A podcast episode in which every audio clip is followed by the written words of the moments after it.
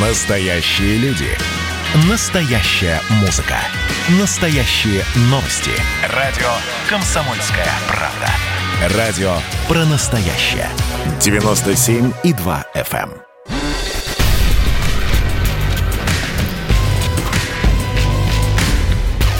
Не фантастика. Не фантастика. Программа о будущем, в котором теперь возможно все.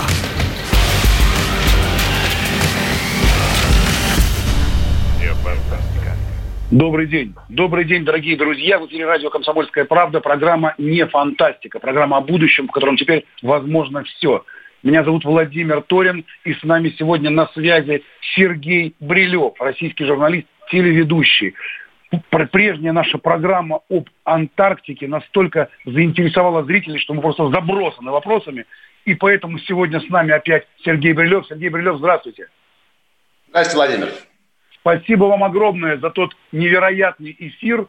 Если получится, я потом вам э, задам те вопросы многочисленные об Антарктике, которые остались без ответов, потому что очень много людей, очень давайте, много... Давайте, с удовольствием. Но сейчас давайте пока о нашей основной теме. У нас сегодня следующая тема, и тоже она про наше с вами будущее. Причем она очень многих пугает, эта тема. Это тема, которую мы ну, давайте назовем это примерно тем, что написано сейчас у вас за спиной. Глобальная энергия. Глобальная энергия. Вы не просто известный журналист, телеведущий, но вы еще и президент некой ассоциации под названием «Глобальная энергия». Что это такое? Ну, на самом деле, не некой. 20 лет назад появилась премия «Глобальная энергия», которая, кстати сказать, является единственной российской премией, входящей в сотню самых престижных в мире. А, и одно время она очень сильно звучала, потом наступил э, период ну, некоторого переосмысления этой премии. И вот как раз полтора года назад ко мне обратились с тем, чтобы немножко оживить процесс. А, он и пошел. Я хочу похвастаться. Сегодня ночью завершен номинационный цикл 2020-2021 э, года э, ну ладно уж, не буду скромничать. При вашем покорном слуге количество стран-участниц выросло в три раза за год. Был 12, стало 36. Э, количество кандидатов э, было 39, стало 94.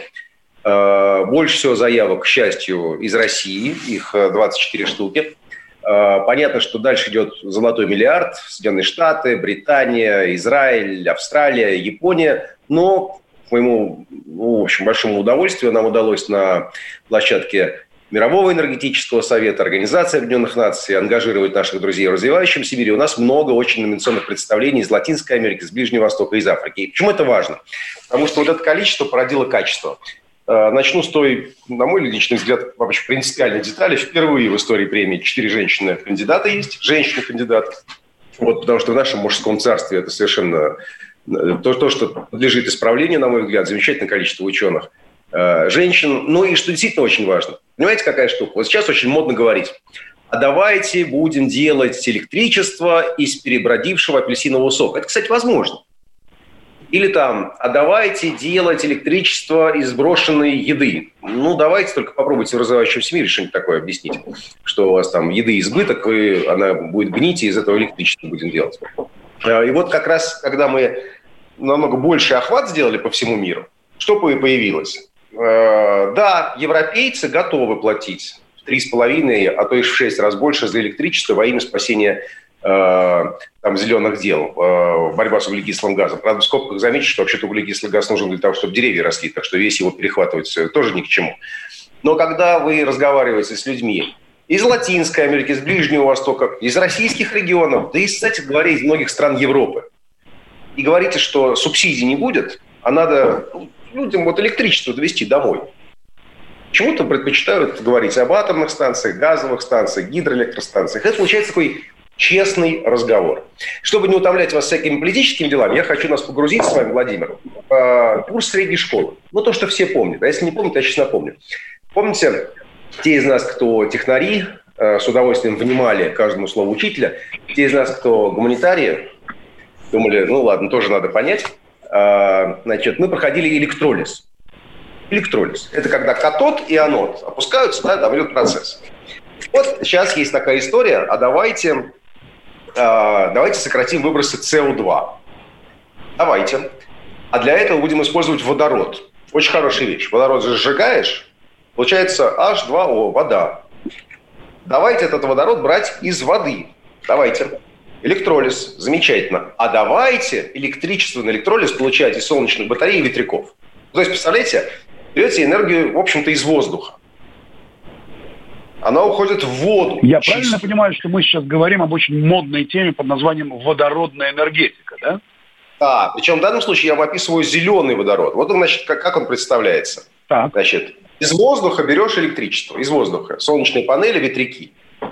Это электричество направляешь на электролиз, расщепляешь воду, получаешь водород, сжигаешь этот водород, получаешь воду. Ну, красота? Красота. Конечно, отлично, отлично. И никакого тебе черного страшного дыма, и вообще все очень экологично и красиво. Проблема. Один килограмм водорода, который получается таким способом, стоит от трех с половиной раз до 6,8 э, э, дороже, чем водород, который получается из природного газа.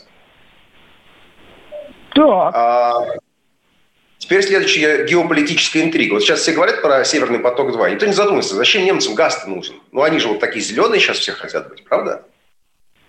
Смотрите. Что немцы сделали за последнее время? Атомные станции закрыли. Ну, потому что опасно, что-то непонятно. Правда, они прекрасным образом работают в соседней Франции, что делает Францию много более конкурентоспособной. Угольные шахты тоже закрывают.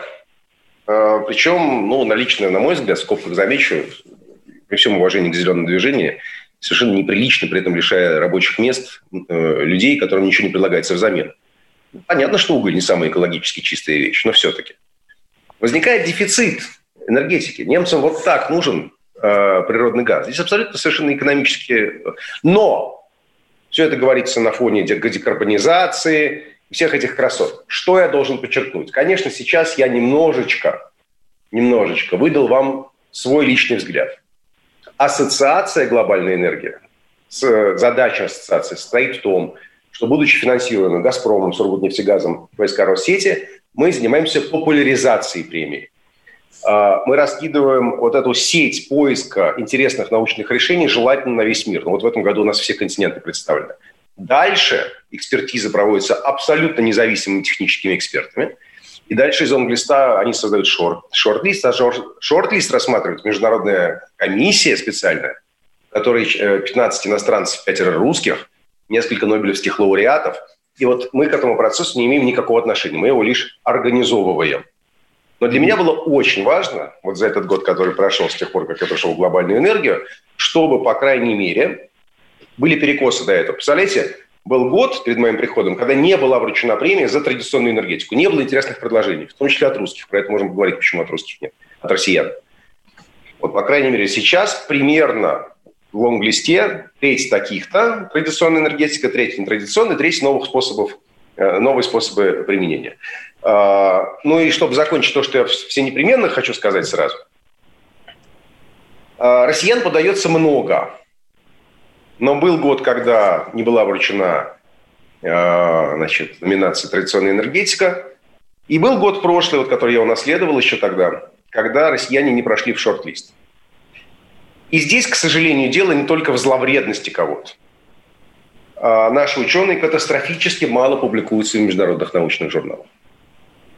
А, мы от одного берега отошли, когда у нас был свой самодостаточный ВАК в советские годы. По понятным причинам закрытая страна, собственная научная система. Объявили о переходе к международной системе, что дело неплохое. Я сам как ну, исследователь, правда, я исторических наук, а, почему, наверное, меня и позвали э, в Ассоциацию глобальной энергии, чтобы придать вот этот вот, вот да, международность.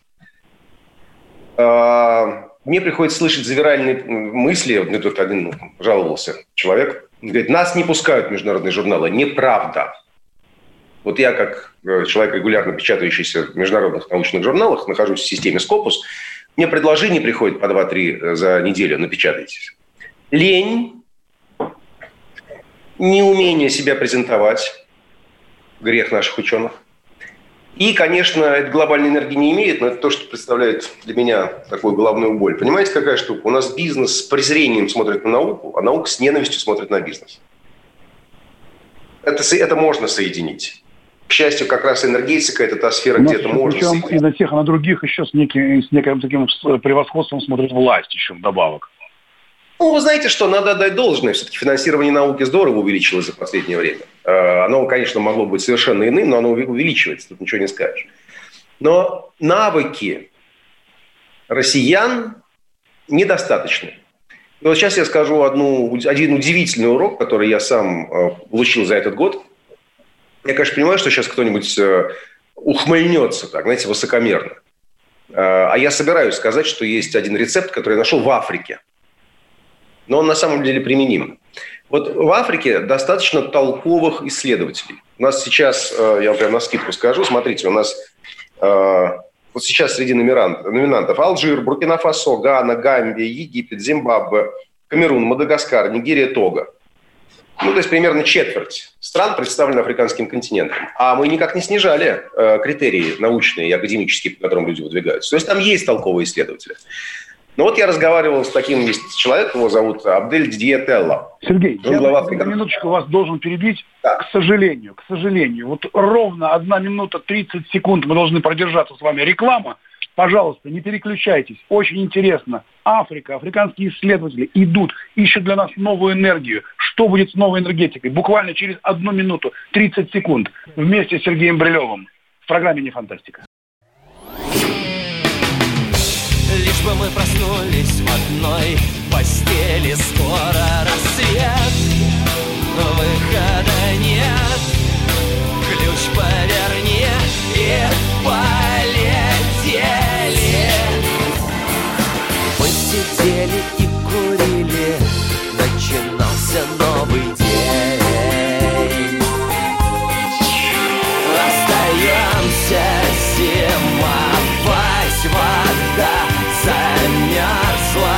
Комсомольская правда.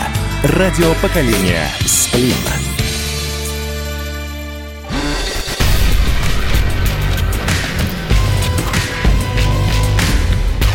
Не фантастика. Не фантастика.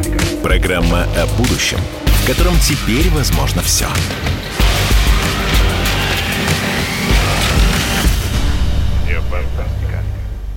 Добрый день, дорогие друзья. Мы продолжаем программу «Не фантастика». Меня зовут Владимир Торин. У нас в студии Сергей Брилев, не только известный российский журналист, телеведущий, но и президент Ассоциации «Глобальная энергия». Мы говорим о новой энергетике, о новой энергии, где ее взять.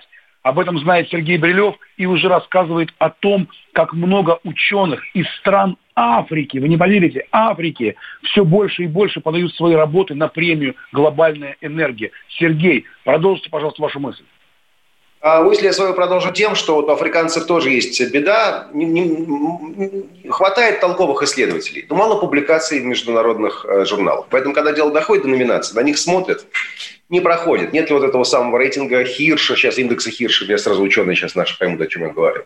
Вот э, Африканский союз энергетики придумал такую штуку, они стали делать совместный доклад с, африканской, э, с Африканским банком развития таким образом выводят на горизонт молодых ученых. Мы сейчас такую же штуку будем делать для евразийского э, пространства с Евразийским банком развития.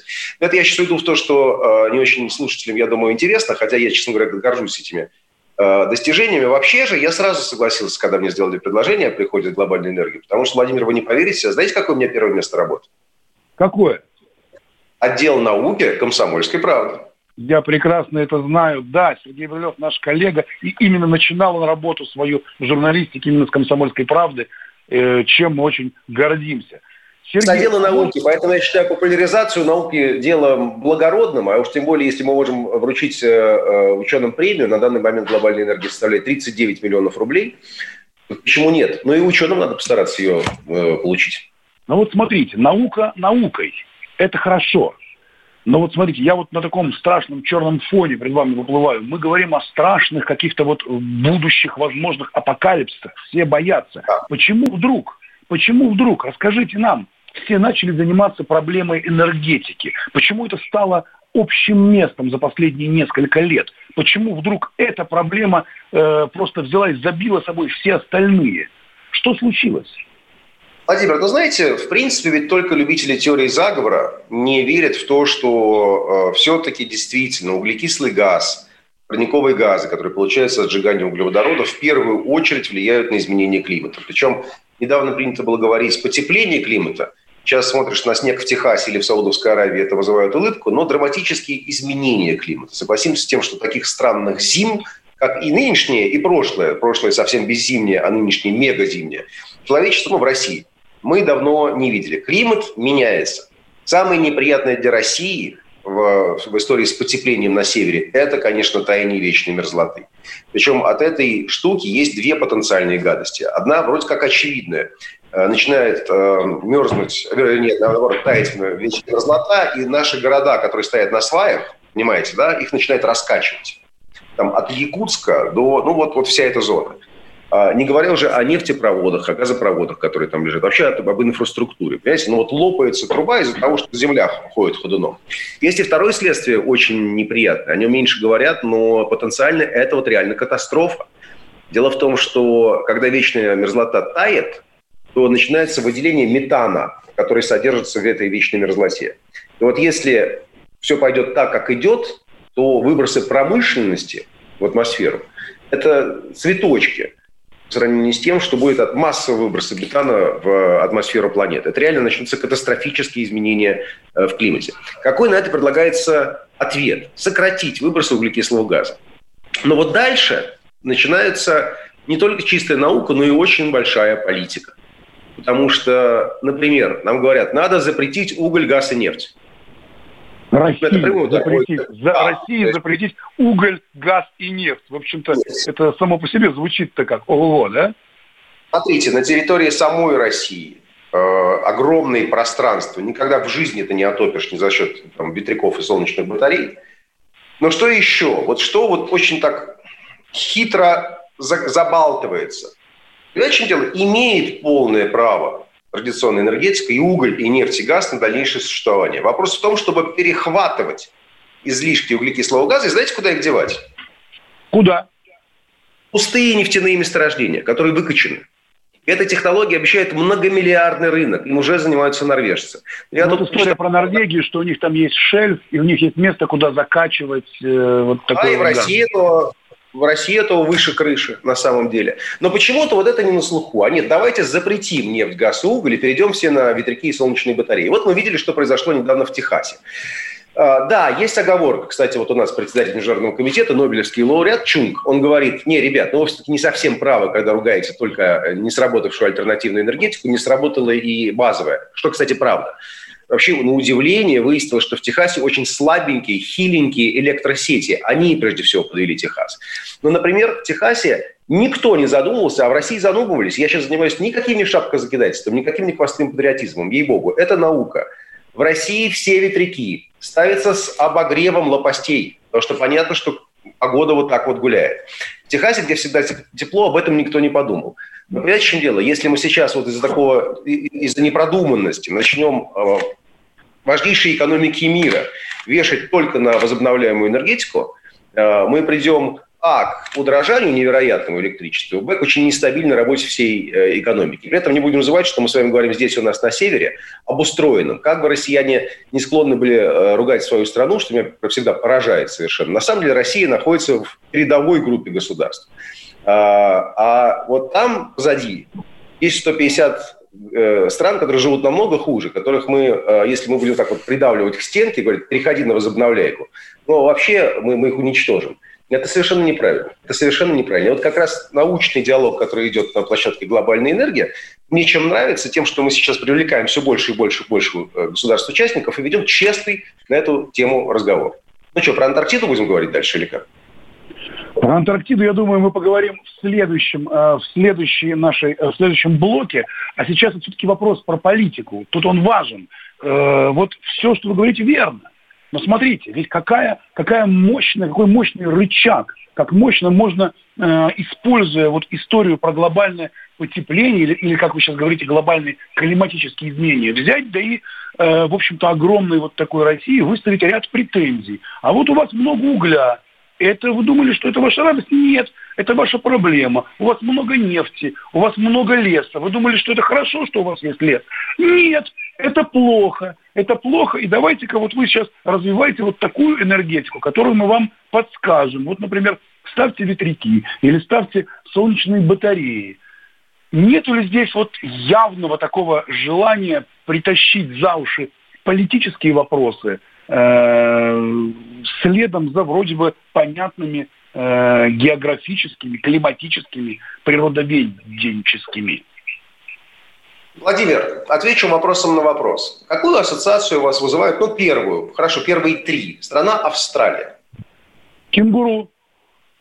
Кенгуру. Ну, а еще, благопол... а еще благо... благополучие. Да, благополучие, да. далеко, где-то очень хорошая жизнь, э, далеко никто не может туда доехать, там э, никогда не было мировой войны. Да, ну там хорошо. Да, да. Ну, такая общая, а общее место. Так, так э, это, по крайней мере, считается общее место. Австралия является крупнейшим поставщиком угля. Вот так вот. Дорогие а, друзья, того, я, честно говоря, такого не знал. Ничего да, значит, себе. Больше того, сейчас мы подходим к очень интересному моменту на угольном рынке в мире, когда вот-вот, ну, в обозримой перспективе, истощатся угольные месторождения Колумбии. Тоже мало кто задумается, что Колумбия поставщик угля является крупнейшим. Но вот сейчас у них прям вот это тает на глазах. И вот скоро, между прочим, Россия с Австралией сойдутся за те рынки, которые сейчас контролируются э, колумбийцами в угольной э, части. Однако же про Австралию вы ничего такого не слышите. На почему? самом деле, вот... Да, кстати, почему? А это умение себя позиционировать, это пиар. Вот на самом деле тот очень честный разговор, который происходит у нас с вами сейчас в эфире э, радио «Комсомольская правда», вот такого разговора не хватает на, международном, э, на международной площадке. Вот, где, ребят, ребят, давайте, ну, извините меня за народ, за, по чесноку. Кто чего поставляет, кто сколько потребляет, какие существуют, существуют все более передовые методы сжигать уголь. В Японии продолжают сжигать уголь в диких количествах. Но да, это правда, под угольными тестами Японии сакура цветет, и птички летают. На Руси святой не сильно такого мы видим, потому что не ставятся фильтры. Но технологии существуют технология существует. А можно сжигать, я еще раз вернусь к этой теме, она действительно принципиально важная. Можно продолжать сжигать и нефть, и газ, и улавливать этот углекислый газ, и э, закачивать его в землю, а также использовать его в таких разных э, э, производствах. Э, на самом деле, чего нельзя допускать, это, знаете, такой диктатура меньшинства. Конечно же, здорово, если мы будем, повторяю еще раз, если кто не уловил, брать энергию из воздуха, ветряки солнечные, пускать это в воду, делать электролиз, получать чистый водород. Но вот сейчас это стоит, повторяю еще раз, в 3,5 или в 6,8 э, раза дороже. То давайте честно говорить о том, вот знаете, есть такое красивое выражение «устойчивое развитие», цели устойчивого развития ООН. Там ничего не написано про запрет на нефть, газ и уголь, там написано о доступной и безопасной энергетике. Понятно. Спасибо большое. Сергей Брилев, Через 4 минуты 30 секунд после новостей возвращаемся в программу «Не фантастика». Говорим об Арктике, Антарктике и глобальной энергии в программе «Не фантастика» на радио «Комсомольская правда». Публицистка, комсомолка и просто красавица Диана Кади с пристрастием допрашивает главных ньюсмейкеров страны. В конце каждого выпуска спорщики заключают пари на главные темы дня. Что получит победитель? Скоро узнаете. Азарт, инсайды, разговоры шепотов и на повышенных тонах. Все это программа «Пари с Дианой Кади». Слушайте каждый вторник в 6 часов вечера по московскому времени на радио «Комсомольская правда».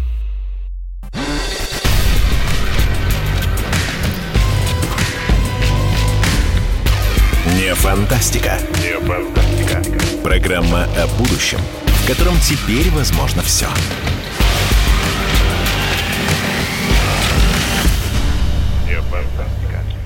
Не фантастика. 22 марта, понедельник, 16 часов 33 минуты.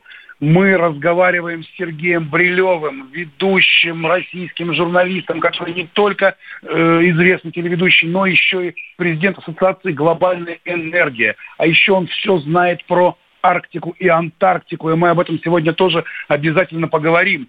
Напоминаю, телефон, Viber, WhatsApp, Telegram, присылайте ваши вопросы э, по телефону 8 9 6 7 200 ровно 9702, 8 9 6 7 200 ровно 9702. В первой части нашей программы мы говорили о энергетике, о глобальной энергии. Сергей, скажите, вы как президент ассоциации под названием «Глобальная энергия», как вы думаете, вот какая энергетика будущего, вот скажем, лет через 50 или 30, что будет за главная энергия у нас на планете? Важна, важна комбинация. На самом деле, знаете, может быть, странно для кого-то прозвучит высокопарно, но в реальности есть такое понятие энергобаланс. Он в России завидный. В России 20% энергетики электричества вырабатывается на гидроэлектростанциях, около 15% на атомных станциях, до сих пор в районе 10% на угле, Дальше газ, ну вот совсем такой новомодный э, альтернатива, как там ветряки, солнечных батарей, всего 1%. Но тем не менее, понимаете, все по разным корзинам. Вот завтра солнца не будет, солнечные батареи встанут, ветроэлектростанция поможет. Завтра ветра не будет, ветряки встанут. Вот тебе атом э, работает. Вообще вот этот баланс, создание баланса, большая, важная штука. Ну, прогноз простой, он на самом деле очевидный. Конечно, возобновляемая энергетика будет расти, будет. Конечно же, доля э, угля, особенно угля, э, нефти и газа будет потихонечку сокращаться. Но хочу, кстати, сказать, что э, тут паниковать тоже особенно нечего, просто надо задуматься вовремя. Российские нефть, российский газ и, кстати, российский уголь – еще очень как потребуется в нефти, газохимии и так далее. Я, знаете, вспоминаю чего? У меня вот корни из Тульской области. Ну, несколько поколений назад, конечно, уже. Давно. Однако же я как-то съездил на такую, ну, малую родину моих предков. А, и это район, где уголь добывали, подмосковный. Сейчас, к сожалению, уж, наверное, лет 10 назад, как закрылась последняя шахта в подмосковном угольном бассейне, но до сих пор стоят вот эти терриконы. Ну, представляете, вот эти. Ну, это город Новомосковск, Тульской области, насколько я понимаю. Например, вот как раз из той части, да, как раз из той части. Вот представляете себе, что в этих терриконах подмосковного угольного бассейна молибдена больше, чем на молибденовых месторождениях. Ну что? Ага. Вот. На самом деле ко всему надо рачительно отнестись. Э, много чего очень интересного и в самой энергетике, и таких сопровождающих еще вещей, э, ее а, отраслях. К сожалению, брошено это все было бездумно совершенно в 90-е. Но сейчас ума хватает. Сейчас, сейчас главное, понимаете, какая штука? Вот что сейчас самая главная интрига? Европейцы хотят ввести углеродный налог. То есть если ты поставляешь им некую продукцию, на которой пошло сжигание углерода, ты должен заплатить налог. Таким образом, конечно, и свой рынок они защищают. Но вот это как раз людей бездумных подталкивает к мыслям, а давайте запретим бензин и перейдем на электромобили. Давайте. Но в электричество или электромобили откуда будете брать-то? Знаете, есть такая очень забавная фотография в Австралии сделана. Значит, пустыня, э, едет электромобиль, ему нужна подзарядка. От чего он подзаряжается в пустыне в австралийске? От дизельного движка. Понятно. Понятно. Ну а вы как видите будущее этого самого углеродного налога и вообще в принципе вот этой вот политики? Мы с вами говорили в первой части о том, что э, история, связанная с изменением климата, все больше и больше привлекает к себе политику, что, наверное, не совсем здорово и нашу большую страну, у которой э, огромные лесные запасы, у которой огромные угольные запасы, нефтяные запасы, э, нам э, пытаются как-то вот сказать, вот ведите себя по-другому. Тем не менее, при этом строится Северный поток, вот как мы сказали, Северный поток-2 в ту же Германию, где вроде бы так много э, э энергетики, которая возобновляемая. Вот это Знаете, я свою задачу, я судьбу мира вам не решу, но свою задачу я веду в том, чтобы, как меня и просили учредители, побыстрее побыстрее заняться популяризацией премии «Глобальная энергия», которая немножечко, ну, с точки зрения пиара, э, стухла. Но вот я вам говорил, три раза увеличилось количество стран только за этот год. Уже по просьбе итальянского и британского правительства именно мы начинали обратный отсчет к конференции КОП-26, которая пройдет в Глазго. Уже мы сделали несколько мероприятий на платформе ООН – уже мы делаем регулярные беседы с нашими лауреатами и гуру. Вот ровно о том, о чем мы с вами сегодня обсуждали. К счастью, это получает десятки, уже и сотни тысяч просмотров. Вот четверти миллиона человек достиг сейчас охват э, глобальной энергии за год. Э, вот. У нас уже одних только фейсбучных подписчиков 127 тысяч. Извините, что сыплю на вас статистику, но я ей-богу этим очень доволен этими результатами. Ну, это очень здорово. А вообще, в принципе, с появлением представителей России вот в этом вот, э, в этой ассоциации, в этой премии, э, изменился были, вообще подход? Подход как-то изменился? Владимир, они всегда были. Эта премия исторически базировалась в Москве.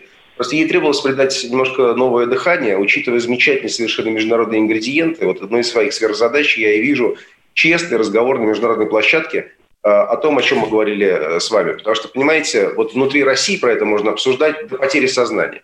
Но начать такой честный разговор во всем мире – это важная штука. И к счастью, вроде бы это удается.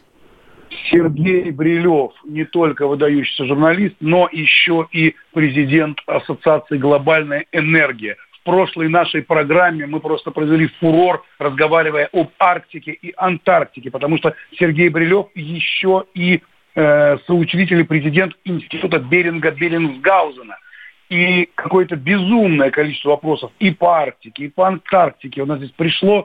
Я не знаю, ну, ну давайте, ну давайте сам, ну, самое давайте, простое. Давайте. Спрашивают, почему, почему в Антарктике есть пингвины, а в Арктике нет? Например, вот такой Знаете, вопрос. Это одна, из загадок, это одна из загадок природы. Были эксперименты по попытке привести пингвинов в Арктику, и они бесследно исчезли. Чего-то им там не хватает. Чего понять невозможно. Но, кстати, имейте в виду, что пингвины, они же живут вплоть до Галапагосских островов. Это не сугубо антарктическая птица. Они живут и достаточно э, теплом э, климате. Но вот отвечая на ваш вопрос, неизвестно. Да, это удивительный факт, никто не знает, да. А вот еще, вот это вот я, для меня была просто новость совершеннейшая, мне в Фейсбуке несколько сотен человек написало про это, карта Пирирейса. Есть какая-то карта Пирирейса, где, в общем-то, Антаркти... Э, а, а, Антарктида показана зеленым материком, а эту карту делал турецкий мореплаватель, исследователь. Расскажите об этом, что это за загадка такая удивительная, историческая? Ну, во-первых, я начну с того, э, что не было сейчас упомянуто. Ведь в действительности, когда проведены совсем современные исследования, то выяснилось, что там подо льдом не материк, а архипелаг. Очень интересная штука. Мы вот построим, а он архипелаг из таких нескольких э, кусочков. То есть это, это, много, а, это много кусочков земли, которые соединены льдами, я правильно понимаю? А, да, да. Слушай, ну там льды толщиной это несколько километров, поэтому на самом деле де-факто, конечно же, это континент. А, смотрите, надо очень осторожно относиться ко всем этим турецким картам, а также китайским и так далее, потому что, конечно же, есть мифотворчество в отношении того, кто первым открыл Антарктиду. А продолжая наш разговор с вами прошлой неделе, от этого уже зависит и заявки территориальные на это э, в будущем. Давайте исходить из того, что все-таки э, в январе 1820 года э, россиянин Блинсгаузен со своим товарищем Лазаревым первым ее увидели, потом последовали через считанные дни, но все-таки Потом это неоспоримо э, э, значит, э, британцы и американцы, Брансфилд и Палмер, вернее, наоборот. Турецкая карта, да, она кое-где появляется. Но вы знаете, ведь на самом деле ее истоки, источник так и не определен. Это такая самопровозглашенная карта древности. Хотя, конечно же, нельзя исключать, что когда-то, ну, слушайте, Тур Хейердал нам это все доказал. Как, э, морские великие океанские путешествия, конечно, были возможны э, в прошлом. Однако ж бумаги не оставили, э, в активного журнала нету, поэтому, ну, интересно, может быть, э, Фадей Фадеевич Беллинсгаузен, январь 1820 года, Восток и мир. Понятно. Сергей Брилев. Сергей Брилев в программе «Не фантастика». Мы сегодня говорим о глобальной энергии, говорим об Арктике и Антарктике. Наш телефон 8 967 200 ровно 9702. 8 967 200 ровно 9702. По этому телефону можно отправить вопрос в Viber, WhatsApp или в Telegram, и Сергей ответит на него. А, вопрос вот какой. Ну, собственно, мы говорили, э, мы говорили об этом в прошлой нашей программе, но очень много людей спрашивают, когда начнется война за Арктику все ждут, когда начнется война за Арктику. Ужас какой. То есть, э, ну, мы с вами говорили про Антарктиду, до этого в предыдущей программе мы разговаривали про Арктику, э, и везде, так или иначе, вслед за вопросами климата мы начинали говорить о политике. Сергей, давайте сделаем так. Вот я сейчас этот вопрос завершу, потому что у нас сейчас на полторы минуты мы должны прерваться, и вернемся, сразу начнем с него. Арктика, Антарктика. Будет ли за них война? Когда? И лучше, чтобы ее не было. И кто на нее претендует, на эти земли? Брилев Сергей Борисович с нами сегодня в программе «Не фантастика» на радио «Комсомольская правда». Возвращаем, возвращаемся в эфир через полторы минуты. Я помню, как впервые услышал слово «клонирование» по радио, не знал, что это такое. Там был такой контекст, что вот у Ельцина маленький кадровый резерв, и ему нужно клонирование Чубайса. Сам Навальный может прийти в Европарламент. Он туда по зуму пришел. По зуму и мы с вами друг к другу приходим, ничего страшного, да? Отдельная тема с Олегом Кашиным и Эдвардом Чесноковым. На радио «Комсомольская правда». По будням в 9 вечера по Москве. Я уже вижу заголовки, как Твиттер заблокировал не только Трампа, но и аккаунт вакцины «Спутник В».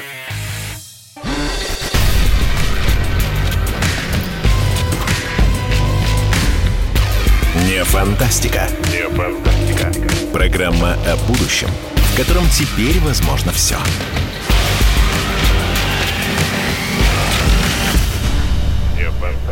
Не фантастика. Программа о будущем, в котором теперь возможно все. Меня зовут Владимир Торин. С нами сегодня Сергей Брилев, телеведущий, который еще и соучредитель и президент Института Беринга Беллинсгаузена. Человек, который знает все про Арктику, Антарктику и огромное количество вопросов наших радиослушателей.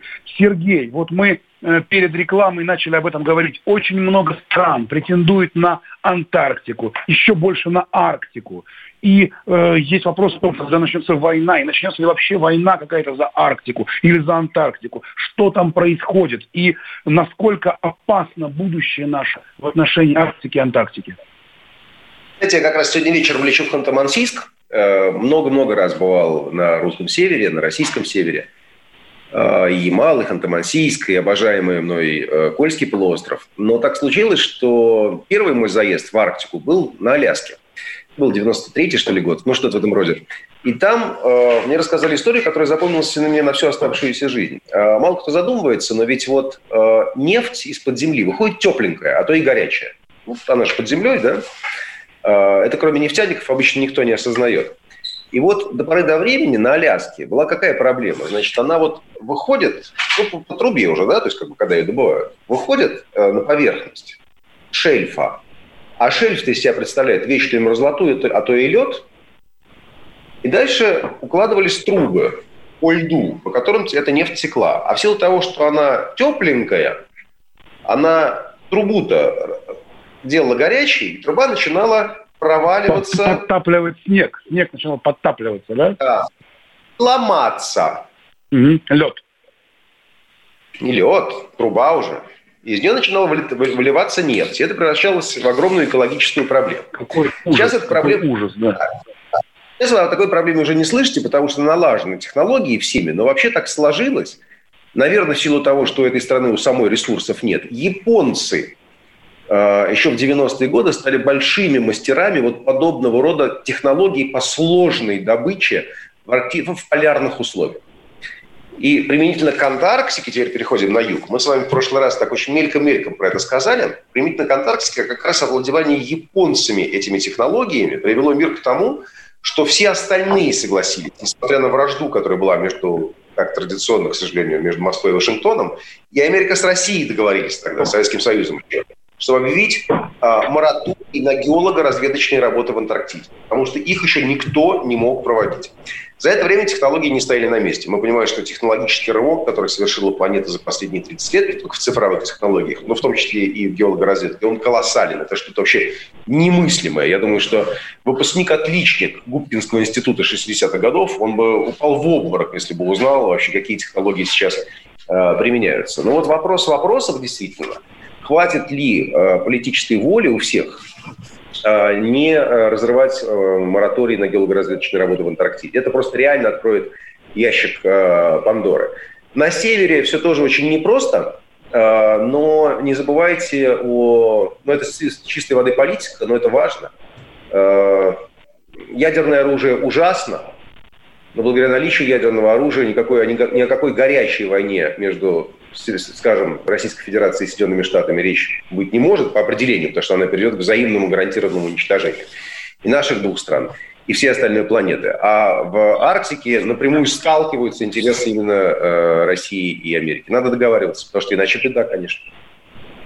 И э, еще один вопрос, он связан с, э, со странами, которые претендуют на Антарктиду. Вот Э, во многих статьях, в том числе в Википедии, написано о том, написано ряд стран, которые претендуют, и среди претендующих не написано ни Россия, ни Америка. Многие спрашивают, почему? Почему так?